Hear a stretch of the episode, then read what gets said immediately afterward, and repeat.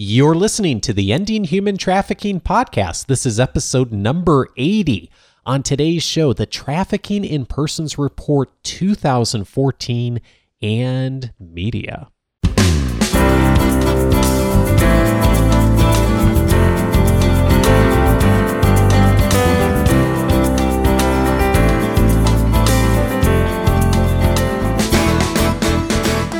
Welcome to the Ending Human Trafficking podcast. My name is Dave Stachowiak. And my name is Sandy Morgan. And this is the show where we empower you to study the issues, be a voice, and make a difference in ending human trafficking. Sandy, it's been a little bit since we've been together in studio here. I am so glad to see you again. And I need to reintroduce you as Dr. Sandy Morgan. Oh, thank you. Uh, Sandy recently finished her PhD at Biola University. And uh, would you maybe tell us a, just a bit about what you uh, what you did? And I think we should have an episode at some point to talk about some Well, of the work you've done. That would be really a good idea. I finished my dissertation on the as a study of the International Higher Education Partnership that we developed with friends in Duhok in northern Iraq. And so you've heard a little bit about that as we've um, as we've gone through the last few years. So that was an amazing journey, and it would certainly be a good topic for a podcast. So we'll come back and revisit that, especially because of the link to human trafficking. And just this January, we sent a team to the border city of Duhok to train um, leaders and law enforcement and policymakers on human trafficking. We sent our friend Judge David Carter. Um, we sent re- recently retired Anaheim Police Chief John Welter and our Orange County Human Trafficking Task Force victim advocate Sherry Harris. So it was a powerful team with all three aspects of fighting human trafficking from a community based partnership with law enforcement. I love how you've integrated your work so much with your studies and your your own professional development, Sandy. It's it's so exciting. And congratulations on the degree. I know it's been a Oh, it's been you. many years you've been working on it, and it is it is so exciting to see you at the end of the journey, but really the beginning for so many people that are benefiting from the work you're doing. Well, So, and that's really one of my main goals. I want to be the sharpest um, tool in the toolbox. And this is just one way of making sure that I'm at the cutting edge. I do seem to remember hearing something about studying the issues. Uh, I have I've Oh, heard that that's phrase somewhere before. That's Yes, right. yes. So I really do. And that's why I really want everybody to take a moment and go to the State Department website to look at this year's Trafficking in Persons report. It is really has a lot of material in it. And that is our topic today to look at the 2014 Trafficking in Persons report. And for those who have not um, listened to a previous episode, when we've co- we usually do cover this every year, Sandy, when it is released by the State Department. And so, um, for those who may not have heard a past episode or may not be familiar with the report, um, maybe you could just tell us a little bit about what the report is, um, why it's important in the conversation on human trafficking in our country, and then we can maybe get into some of the details of what's in this year's report. Perfect. Well, the Trafficking in Persons report is mandated by the original Trafficking Victims Protection Act. So the first report was produced in 2000. So we're we've got um, a, a large archive of history to go back and review. Um, it's always released by the Secretary of State and the um, by the ambassador of the um, human trafficking that runs the office to monitor and combat human trafficking in the State Department. So Friday, June twentieth. Um, Secretary John Kerry and Ambassador Luis CdeBaca released this with a press conference. Um, the Trafficking in Persons report has a country study that is divided up into prevention, protection, and prosecution. And it will evaluate how a country is doing in their efforts to do prevention, to protect victims, to provide rehabilitation services, and then finally to prosecute. And prosecutions have trended and risen considerably from those early days. And the um, the influence and encouragement that doing this annual report creates a benchmark that countries are submitting their their progress. And while it's not a perfect um, program, it does give us opportunity to check in and see. For for example, we just came back from teaching a class. We took five students to Italy to do training with leaders, community leaders, and their preparation for going to Italy was to go through all of the country's studies since 2000 and create a timeline uh, as a country study of where Italy was, what were the main issues, and where they are now. And I would recommend any student. I saw a student yesterday getting ready to leave um, to India, and she's an intern out of UCLA. And so she's like, How can I prepare? Well, if you're going to India, there are 14 years of, now 15 years of reports on what is happening in India to combat human trafficking. So even if you're just going on a vacation, if you want to be aware of what's happening in the country where you're visiting, even if you're going to um, Pakistan or or Malaysia, Australia, go to the tip report and look through the archives and search for the country that you're interested in and see what their efforts have accomplished to this date. And they're really easy to access because they're on the State Department website. You can download the full report right on your web browser. It's a PDF, so really easy to get. And of course, we'll put a link in the show notes to it as well for people to get to it very easily so you can see this year's version. But um, like you said, really easy to go and grab oh, the previous wonderful. years, and it's and it is a, you know, and and of course you've said too. I mean, no report's perfect, um, but it is a a the, what's really good about this is it's been something that's been done consistently over the years, and they are using similar a similar model, similar reporting system, so you can really see the progression now over the years as as just we've been watching this over the last four or five years. We've really seen some, exactly some interesting exactly. things change that they've and, been reporting. And let on. me explain my caveat because I'm not at all against any of any part of the report, um, but there are limitations to what you can gather on a global scale or in in one year there is a, a section on methodology in the in the opening section that um, students should certainly review.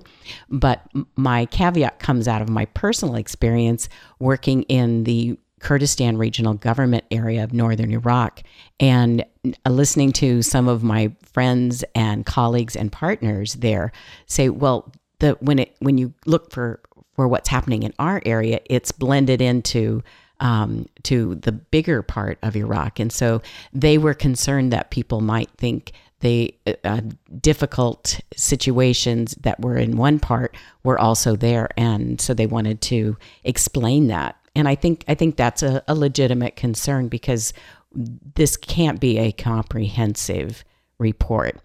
So it is. It's helpful probably to think about it, and as we're reading through it, especially on countries, to think of this as a broad brushstroke of here are some yes. here are some high level things in this country as a whole that that the State Department's seen, but knowing that in individual areas, locales, regions, things may be very different than that broad brushstroke. exactly. brushstroke. It's kind of like when you're flying and you see the houses and you see the farms and you see the city, um, but if you really want to get to know it, you're going to have to land. Yeah. Okay. That Yeah. makes sense. So, well, one of the very exciting things is in is this particular tip report is about the journey of victim to survivor. And so a couple of our friends are featured in the report. Oh, cool. Carissa Phelps, Yeah, that's right. She was on the show uh, early on.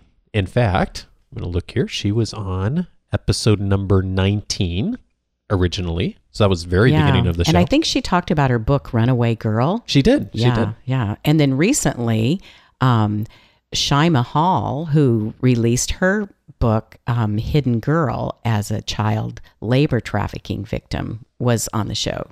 And What she's in the report as well. She's in the report too. Very good. She was on episode of fairly recently, number 73. So And- you can hear their stories in detail on both of those episodes, and and of course now find them in the report, I guess too. Exactly. And both of those girls were um, wonderful advocates at our Ensure Justice conference in the past. And so I want to remind listeners that they should start planning now for Ensure Justice 2015. It will be March 6th and 7th, Friday and Saturday. March 6th and 7th, 2015. And I say that because I ran into someone this last week who said, I didn't have the actual dates in my calendar and I should have had it out at least six months. And I missed Ensure Justice this year. Well, and you'll be hearing more from us as we get closer to the dates. That's but right. definitely put those on your calendar here, and it'll be in uh, beautiful Southern California and Orange County. So it's a good time of the year to come visit us and to um, continue to study these issues and to be a voice and and then to dialogue with others about how to really make a difference out in the world. And so, um, so speaking of which, I know that you mentioned as far as studying the issues on this report, Sandy, that there are some things in this report that are new this year that we haven't seen before, and one of them relates to media. And so I'm I'm interested because you've read the report uh, already. I have not yet. Um, what is it that's new with media? Tell me more about that. Well, the report becomes uh, a valuable tool for helping us learn how to be a better advocate in our own community because we see um, clear definitions, we understand um, who the who the victims are, how to identify them, and we've talked in the past about best practices for identification and intervention that have been in the report, but they added in media best practices this year, and it is brilliant, just brilliant. Of course, you all know that that's um, an area I've always been um, greatly concerned about, and you'll know that we've talked about some of these issues on this show.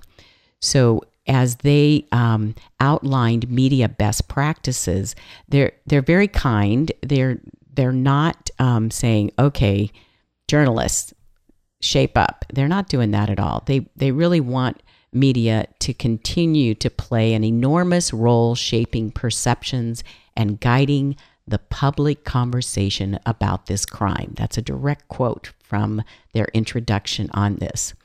Um, but they also acknowledge that in recent years, because it's such a hot topic, people may have relied on misinformation, outdated statistics.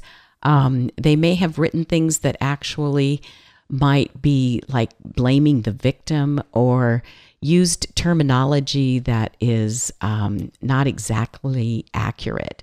So they really landed on this issue so they could give you a, a close-up perspective. And one of the one of the um, promising practices is how they they identify this for journalists. And I would I would apply this not just to journalists. I would I would apply this to community advocates that speak at their local um, service clubs like Soroptimist or Rotary Club, to students who are involved in um, campus versions. I saw a great high school video of of budding broadcast journalists who did their own expose on human trafficking. Hmm, So interesting. there, there are a lot of people who can benefit from from reviewing these practices. Well, and media is such a broad term these days, Sandy. And you know what we have done at the Global Center for Women and Justice is made a decision to produce media like this that you're listening to right now in order to get the message out and to study the issue. So this this is this speaks to us in a lot of ways too. Absolutely. We're going to make sure that we follow these. Their first promising practice is language matters. And we've had some great conversations about language, haven't we? We have, we have. Mm. So they want to make sure that people understand the difference between a survivor and a victim, um, the difference between prostitution and sex trafficking. And you know that we prefer to use the term commercial sexual exploitation to describe um, the accurate um, context that someone's making money, so it's commercial, and then the exploitation is that's a term that that carries with it an understanding of an experience that is harmful. Um, the the use of of human trafficking as kind of a a big bucket term for a lot of different kinds of crimes. The tip report cautions us not to decide that something is human trafficking until it's really been carefully um, vetted for all of the complexities of human trafficking. And they suggest and put it in italics, italics in the report that journalists become familiar with trafficking definitions of international law, and particularly the Palermo Protocol to the United Nations Transnational Organized Crime Convention. One of the great things, and we'll do a podcast on with our students that went to Italy, but they visited the United Nations um, Criminal Research Institute headquarters in in um, Torino um, Italy. So mm. wonderful to begin to understand the scope of how um, these definitions are legally um, addressed. So, um, so they caution journalists from using outdated terms or incorrect definitions because while it may seem like we're raising awareness, um, we're also weakening the real understanding and comprehension of the community. And I've I've had people come and say to me that, well, I know you don't like this particular movie because it's not really accurate. It's really a Hollywood piece and it's not supposed to be real life. But but it did raise awareness. Well, it also contributes to some misunderstandings and misconceptions about human trafficking. And sometimes no information is better than poor information because it is it is very difficult when someone has formed an opinion about something to then change that opinion to or to correct a misperception. So mm. we really do bear a responsibility, all of us who are working on this issue, to go on the assumption that we are providing people with the framework that they may not have heard before. And so it really does, the yes. responsibility comes on us to make sure we lay that foundation in a way that is accurate and represents the issue appropriately. Absolutely. Absolutely. And um, the, the next item on their promising practices is to recognize the dangers of re victimization. Um, being cautious to treat people with respect and dignity because it is a big story and getting into the gory details means more people are going to read what you wrote. And so the temptation to um, not be cautious and not integrate some practices that will um, maintain dignity and respect, that's always going to be a very present danger. The suggestion here is even with photos and names, don't publish without consent. Um, never speak with a minor without a victim specialist or guardian present. This has to be a standard for many reasons. You put yourself um, at risk for some sort of um, legal action. And also to understand that there are a lot of complex safety issues involved. First of all, a survivor may actually, um, that may be a trigger for um, post traumatic stress disorder. So they may have um, a physical and emotional reaction, and it, sets them back in their recovery journey. But again, sometimes the trafficker has not been um, apprehended, and may this may place that victim at risk for um, being harmed by the trafficker. And then when we tell survivor stories, um, we need to also remember that the um, engaging service providers and NGOs um, might be our best um, partners in understanding and learning how, how to best approach them because we don't want to. Um, the demands placed on survivors are very real and they want to be a voice, but they also want to get on with their lives. And there have been instances in my career where I've met survivors who tell me, please don't tell anybody that I'm a survivor because I don't want to become defined by who I was. Mm. I want to go on and be who I am. I want a new life. And sometimes um, taking on the role of survivor advocate, there's a cost. to your personal well-being and um, maintaining that that dignity and sense of um, purpose is part of that role. And journalists can play a part in in making sure that a survivor really wants to be an advocate and not pressuring them. The the other the other aspect is we might sometimes inadvertently only tell half of the story. And so we need to do just like we do with other journalism um, uh, strategies. We need to fact check our story. We need to do it from several different perspectives so we get the full context. So you may not want to just interview somebody that's working with victim advocates, but you also want to talk to law enforcement and understand their perspective and understand. Um, I, I, love the the we talked about the five year strategic plan. It explains in there why sometimes uh, federal agencies use terminology that we aren't comfortable with. Like I don't like to talk about juvenile prostitution because I think that's an oxymoron. We can't we can't decide that a child has agency to decide to be a prostitute. And that's what's inherent in that term. Well, so many of our laws provide resources based on the terminology juvenile prostitution. So we're going to have to give ourselves time for these kinds of terms to change, but it doesn't change the fact that a child is not a prostitute.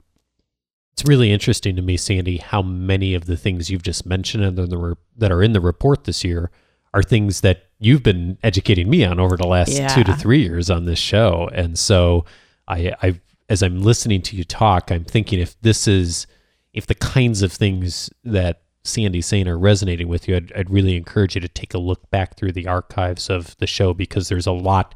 I mean, just think about like some of the words as far as choosing vocabulary. Mm-hmm. While we've done entire shows on that, and that's that really is something I know I was not familiar with prior to knowing you and serving on the board and really understanding more of how language really does make a difference. And, and that's, of course, just one small piece of what you said. So uh, there's, yes. there's a lot here, a lot here.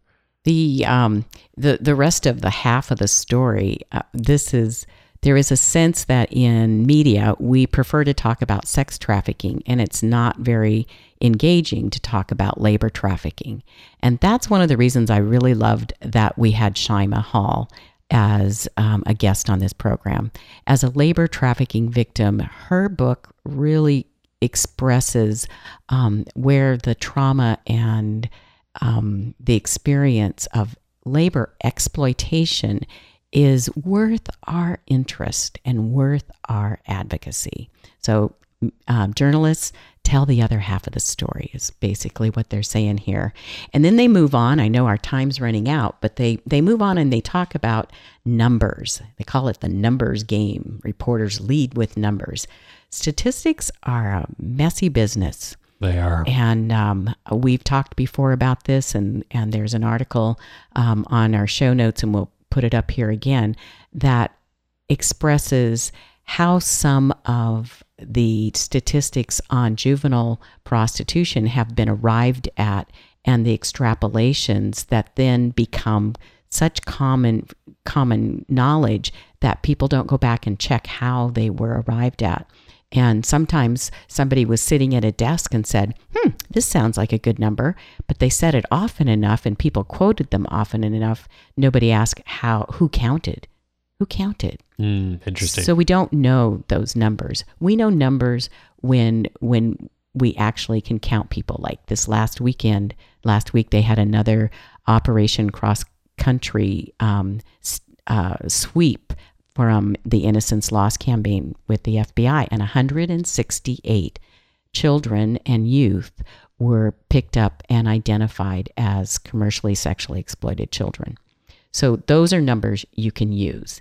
And um, of, and of course, it is so challenging, even f- for folks who have access to the you know, and, and even when we look at the actual numbers, because there are so many cases that are not reported and people who are not found. So it, it is hard to really find the actual numbers. Well, and now that we have a new statistical conundrum because exactly why I don't like using the term juvenile prostitute. Um, we're not capturing that information now in a lot of places because we're using a victim centered approach, and rightly so. So now then, um, because we send them to um, a shelter instead of juvenile detention, we don't have the numbers for how many have been picked up that way. We're not tracking that. We don't have a system. Hmm. So though that's something that's happening, and there are many innovative um, new government initiatives to better deal with how we capture that data. And that again was recognized in the five year strategic plan. We need more research to improve our understanding. The last two um, points that they highlight on promising practices is to keep reporting human trafficking happens. Um, it is important to, to go deeper and find out who are the most vulnerable and what kind of help is offered, what your community is doing. That's really the story. In Orange County, we've had some great, great reporters who talk about what is happening right here. And that's the place we can be an expert. This is where we landed. We're not doing 30,000 foot for the whole nation, but we can know what's happening in Orange County. And actually, the Orange County Human Trafficking Task Force produces an annual report. And I believe in their 2013 report, they identified 226 trafficking victims in Orange County. That's a lot. And finally, the last promising practice is about advocacy journalism because human trafficking is a very popular topic for journalists because it makes social impact and journalists can um, often become friends with the survivors and they can even sometimes be involved in um, making friends with with victims and that they want to help come out of their victimization. But they need to make sure journalists need to remember they are not victim services they're not law enforcement and they they need to be um, in touch with victim assistance that is offered by accredited organizations we have we have a lot of laws and to understand what a real rescue means is a story in and of itself. And we want to be able to connect a victim to a, a, a validated, legitimate service providers so that they're safe, their needs are met, and then they have opportunities that are available to them through our legal system to provide even more services. So, advocacy journalism is um, sometimes tricky when we, we want to make sure that we always place the welfare of the victim before our story. And I think one question that comes up for probably some people around that, Sandy, is how do I know if an, an organization or an agency is accredited? And is, is that the, the time that a call to 888 3737 888 is, is helpful as far as beginning to weed out, you know, where are the right places that I should that, be seeking out resources? Absolutely. That is exactly that 888 37 37 88 number is our National Human Trafficking Resource Center. It houses the hotline so you can use it as a hotline, but it also has um, resources to help you find the local providers in your area. Fabulous. But Sandy, I, I know there's so much here in this report, and uh, I would really encourage people who uh, have an interest in learning more about this to to check it out online because there is so much here and you can really look in great detail here on the report and uh, and go into a find a lot of information as, as, Sandy mentioned about each of the countries that are there. And uh, Sandy I before I, I let everyone go I just want to remind folks that the our, the conference is coming up. So if this is something that has struck your interest of wanting to really get beyond what's in writing and actually start to have dialogue with other folks who care about this issue and want to continue to make progress on studying the issues, being the voice, and making a difference is to mark in your calendar. It's a uh, you know it's it's nine months away, but it's it's really just around the corner as far as planning. Uh, March sixth and seventh, two thousand fifteen, a Friday Saturday. It'll be uh, here in Costa Mesa, California uh, Orange County at the campus, uh, or at least the plan is the campus at Vanguard University here. And so we would love to see you. And uh, and if you're not able to make it out, there's other ways you can participate as well too. And one way you can participate is to do what uh, the person who is named Film Pro 8 on iTunes did, which is to leave a comment about this show. You know, Sandy, you talked about media a lot about this report. And, you know, we have made a very conscious to- choice as a center to engage in media through podcasting in order to um, really help all of us to study these issues and to do it in a way that's responsible, that provides a strong foundation based in research, based on the work you've done in your in your career and the the thousands of hours of volunteer work you've done over the years, in addition to your professional work of really learning about this issue and to get that out there. And one way that you can help us to get that message out there is to um, be an advocate for this show. So, uh, all that to say, thank you to the person named FilmPro8 on iTunes for writing a really nice written review on the show. That is a huge help when people go on iTunes and search for something like human trafficking or go on to Stitcher.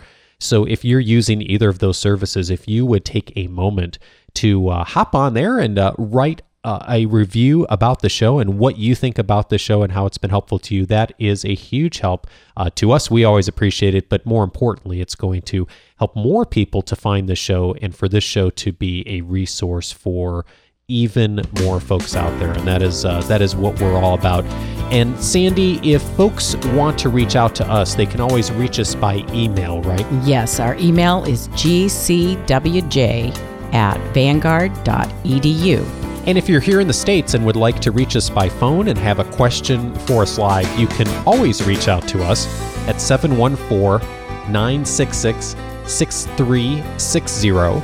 And the podcast show notes and all the previous shows and a lot of other information is on our website. And you can get there by going to gcwj.vanguard.edu. And GCWJ stands for the Global Center for Women and Justice here at Vanguard University, which produces this show. Sandie, always a pleasure, and uh, look forward to talking to you again in two weeks. Thanks, Dave. Bye. Take care, everyone.